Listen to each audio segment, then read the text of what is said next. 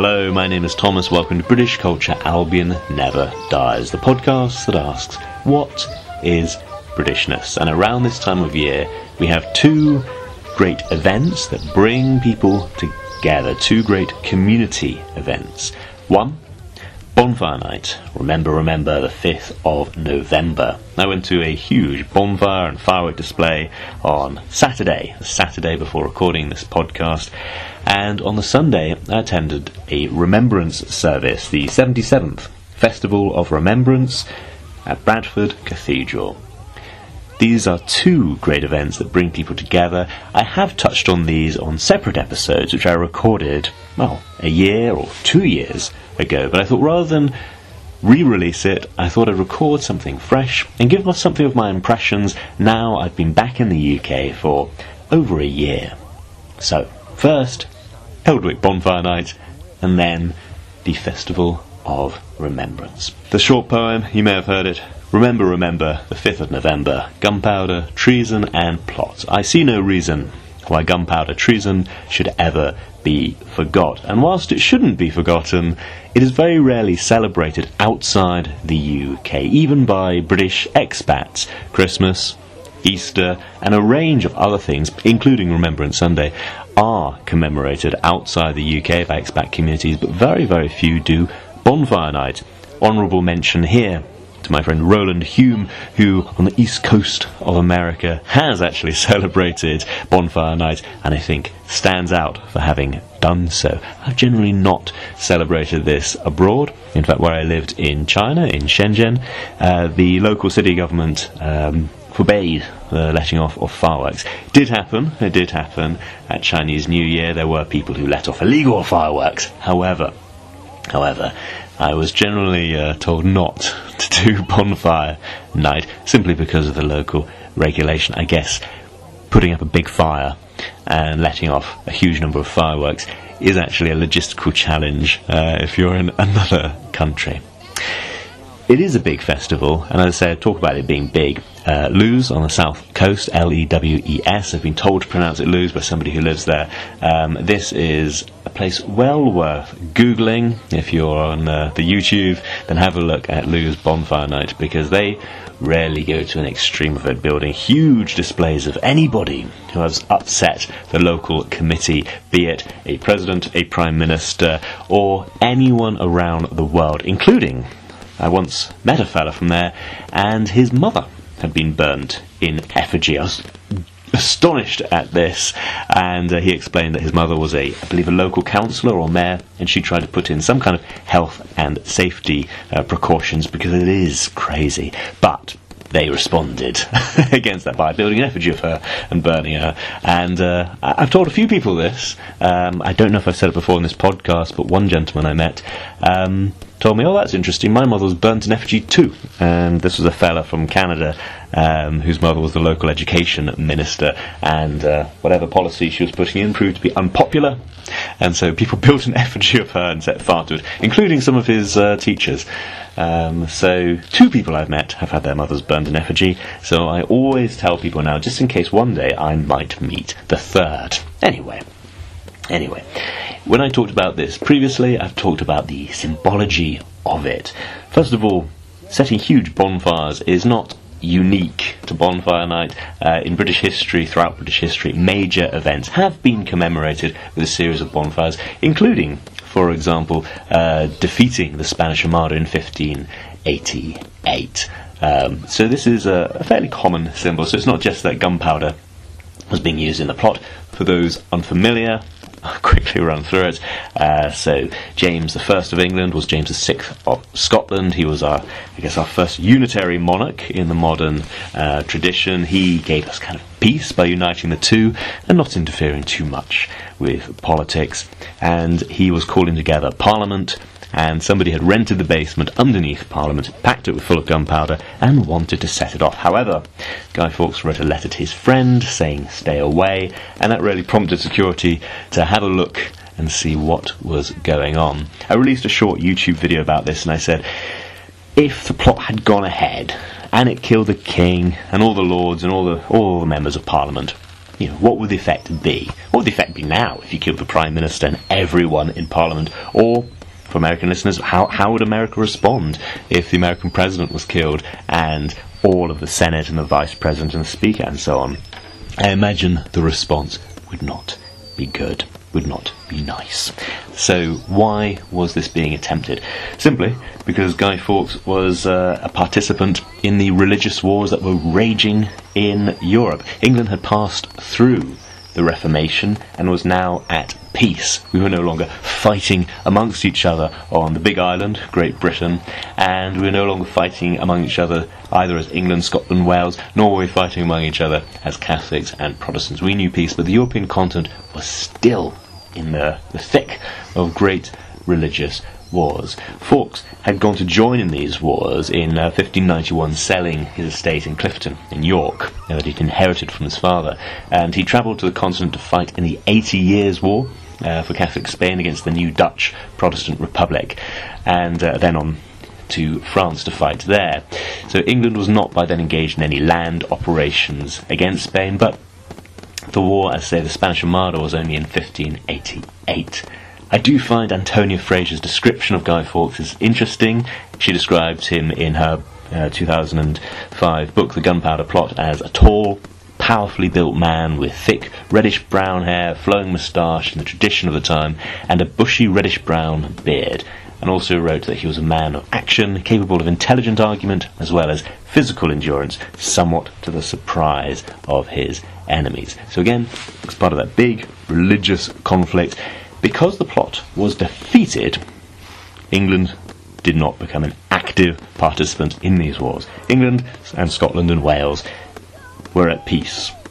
And in this peace, we're able to have our slow evolution towards democracy with a constitutional monarch who oversees uh, Parliament and so on, with the members of Parliament taking an increasingly important part of governing. The gunpowder plot being defeated, you could say, is what really helps the flower of democracy and gives us that, that unitary moment we really, really needed after the Reformation. So, Eldwick, a little village, uh, was really the place that I wanted to go to this year, and I was delighted I was able to get to it. Last year, it was spectacular. So I live, as I've mentioned before, in Bingley, small town in a valley. Eldwick is a village at the top of the valley. So from Eldwick you can see the whole valley and last year it was not too cool, air was crisp, the air was clear and you could see bonfires and fireworks all the way down the valley. I have never seen such a display like it. This year the weather was absolutely the opposite. It was freezing cold. There was driving rain, biting wind. Ran up the hill, which did warm me up, and I was able to get uh, to the front line of the uh, of the crowds to watch uh, the bonfire go up. Normally, when the bonfire goes up, you feel the warmth on your face, even on the coldest night. This year, the wind was so uh, so cold and so strong it actually kind of blew the heat the other way. But the firework display was phenomenal. So, who puts on this? Well, a voluntary committee, first of all, sponsored by a couple of local businesses. So, Janus Interiors and Manningham Concrete, two businesses that would be unknown in a different postcode, but are moderately successful businesses here, all organised by the Eldwick Village Society. So again, it's mainly volunteers. Again, there's the Birches, a local pub that helps out, Eldwick Village Society, there's a gala committee, Bingley Sea Scouts, Tennis Club, Eldwick Church, a Rotary Society, and of course some people from Bingley. Uh, but this is very much a community, and that's something I really like about Bonfire Night. It is a uncommercialised and perhaps uncommercialisable event. So there's no cards to send, there's no stuff necessarily to buy. I mean, you can buy the fireworks, some people might buy the Guy Fawkes mask uh, that was shown in the V for Vendetta movie, but I haven't seen those around lately.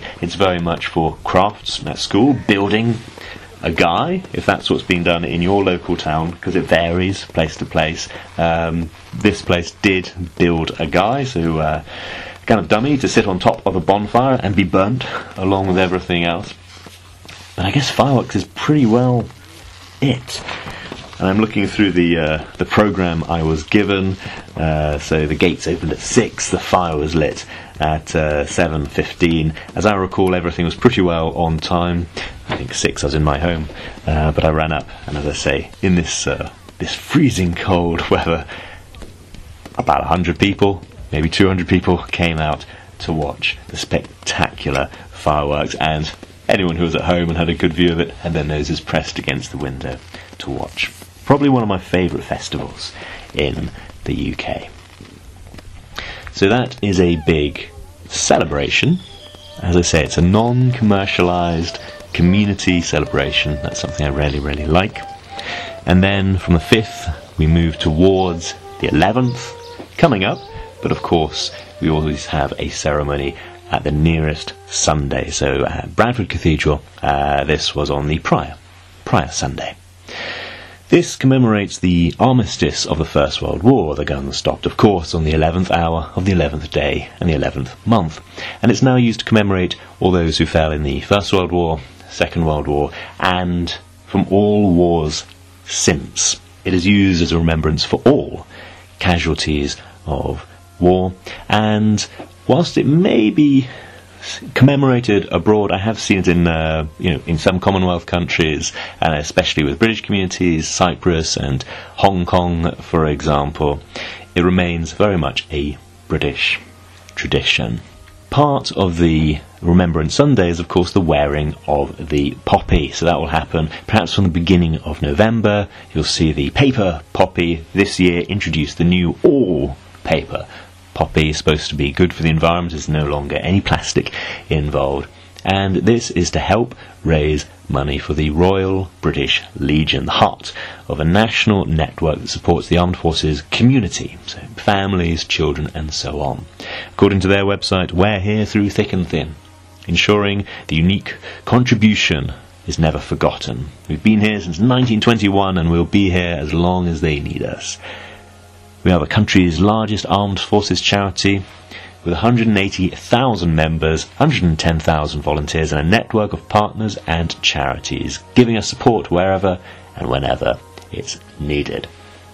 Again, I can remember wearing the poppy and going to a Remembrance Day service in the United Nations zone in Cyprus, which is frequently patrolled by uh, British forces. So there was a very sombre ceremony there by the War Memorial in the middle of the war graves. As it happened during the uh, the silence, a helicopter started to fly over, disturbing the silence, and uh, one soldier broke the silence to say, "Wrong regiment, fella." Because this was a regiment that specialised in taking down helicopters. Much murmurs among the crowd after that.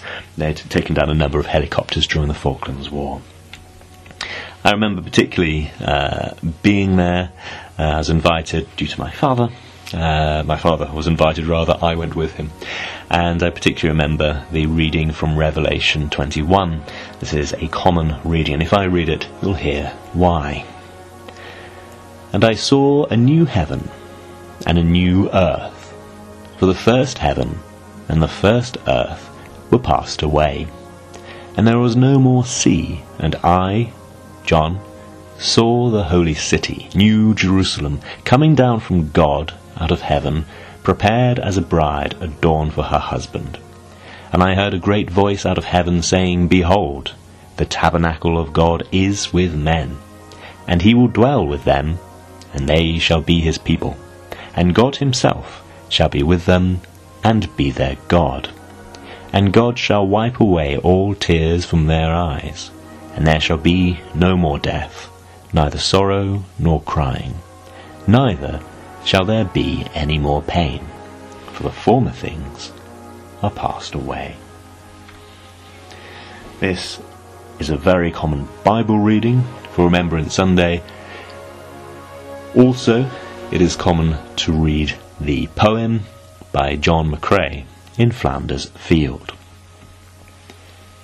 In Flanders Field, the poppies blow, between the crosses, row on row, that mark our place, and in the sky, the larks, still bravely singing, fly, scarce heard amid the guns below, we are the dead.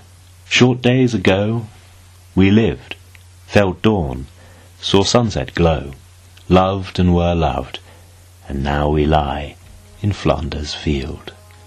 Take up our quarrel with the foe.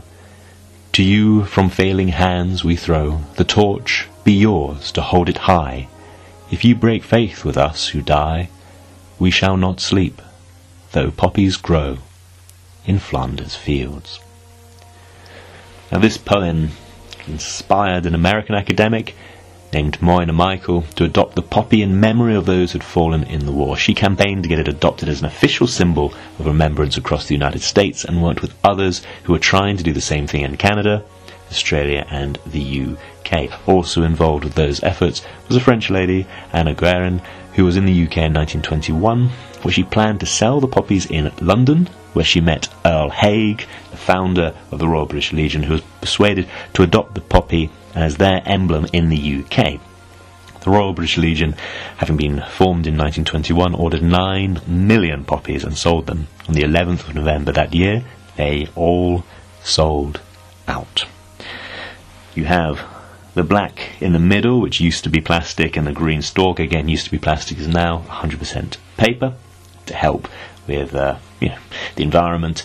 Then is the red cutout of the petals, and normally a green leaf. I can remember being on parade with the University Royal Naval Unit and us all having to uh, take off the green leaf because in the Royal Navy uniform means uniform. You are supposed to look the same, and of course, the leaves can go at different angles, and then you all look different.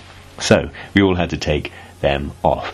The common joke being in the British Army, the only thing that's uniform is the uniform desire to look different, as everyone has their trade, their specification, their regiment, and so on. They all have unique careers, so any career soldier will pretty quickly end up with a unique, distinctive set of uh, uniform. So, the Navy and the Army having a very different culture on this. I've also taken part in parades. Uh, with the Navy, one of them on a Remembrance Sunday where the rain was so severe, but whole town coming out in support. They with umbrellas, us just marching in our wet uniforms, and the Navy Woolly Pulley dyed our white shirts navy and never, never washed out that. This year, I was indoors in Bradford Cathedral. Funny enough, it uh, it went on on the 5th of November, which meant that some of the city fireworks displays were, were going off. As we had the concert, there was the sound of fireworks outside. Some people saying uh, rather appropriate, um, but I was particularly noticing that because the Church of England is the national church, it embraces everyone of all faiths where it can. Um, all faith groups were represented at what is a city event. So there were Christians, Church of England, of course, but also Roman Catholic, also members of the Muslim population, and also representative of the Jewish population in Bradford. To see them all together, commemorating the past and praying for peace in the present, was, I think, particularly poignant, especially at this time. So, I will draw to a close here, as I say, this podcast is all about what is Britishness, and I think these two events are very, very British and bring the community together here. As I say, I really like uh, Bonfire Night. It is a great non-commercialized holiday apart from all the fireworks sellers. And the Remembrance Sunday is an important part of our history. And uh, think those of us living in the country today have a lot to be thankful for. So, drawing to a close here, all I have to say is, well, thank you to uh, listeners who throughout the week have been keeping tabs on me and sending messages and emails, and uh, I try to respond to them all as swiftly as I can. I very much appreciate them. Thank you to uh, a couple of people who've recently subscribed to my YouTube channel. I put out occasional videos, funnily enough, one of them on a wartime drama, Operation Mincemeat. Uh, the book is a fantastic account of a uh, espionage operation during the Second World War, and uh, it was written by Ben Macintyre, who also wrote I think still my favourite biography of Ian Fleming called For Your Eyes Only. Of course, there are those that go deeper into Fleming's life uh, but For Your Eyes Only happens to be my favourite because it tied together the real life history of Fleming and that of his creation, James Bond, and the, the, cultural circus that goes all around that. And funnily enough, the movie Operation Mincemeat took a bit of inspiration from his writings and also uh, touched on, well, some Bond and some Fleming and uh, some common myths about British intelligence. I enjoyed the film, but it was just a Colin Firth costume drama. And finally, finally, congratulations to the listener Donnie Waldron, who uh, who I knew before I started this podcast. I was on his podcast, Quantum of History, before I started this. Um, but he happened to be, I think, the 28th person to subscribe uh, to my newsletter. Uh, you can sign up to the newsletter in the link given in the show notes. He is a lucky winner of this month's lucky draw. It's not every month, but I do do it whenever I can. And uh, I just put into a random number generator of, you know, 1 to whatever the highest number now is of the subscribers, I think around 50. And so bang on 27 or 28, whichever one he was, he's won. And so a mug, alphabet of Britishness mug, I think K is for King, is on the way to him. I've also been sending out plenty of postcards and letters to other subscribers who've given me their, their postal address. If they've given me a postal address, pretty guaranteed of a postcard. Now, when you sign up, there is the option, and the option only. Um, you don't have to put it in, but there is the option of giving me your address, and then I'll send a postcard or Christmas card or something like that. But everybody gets an email once a month uh, giving my Day to day life, it's my family and friends letter, but also a bit of a highlight of what podcasts I've been on and what I've been up to. So, thank you very much for listening. This is Thomas, British Culture, Albion Never Dies, signing out. Thank you very much for all the messages you've been sending me. Please keep in touch. Goodbye.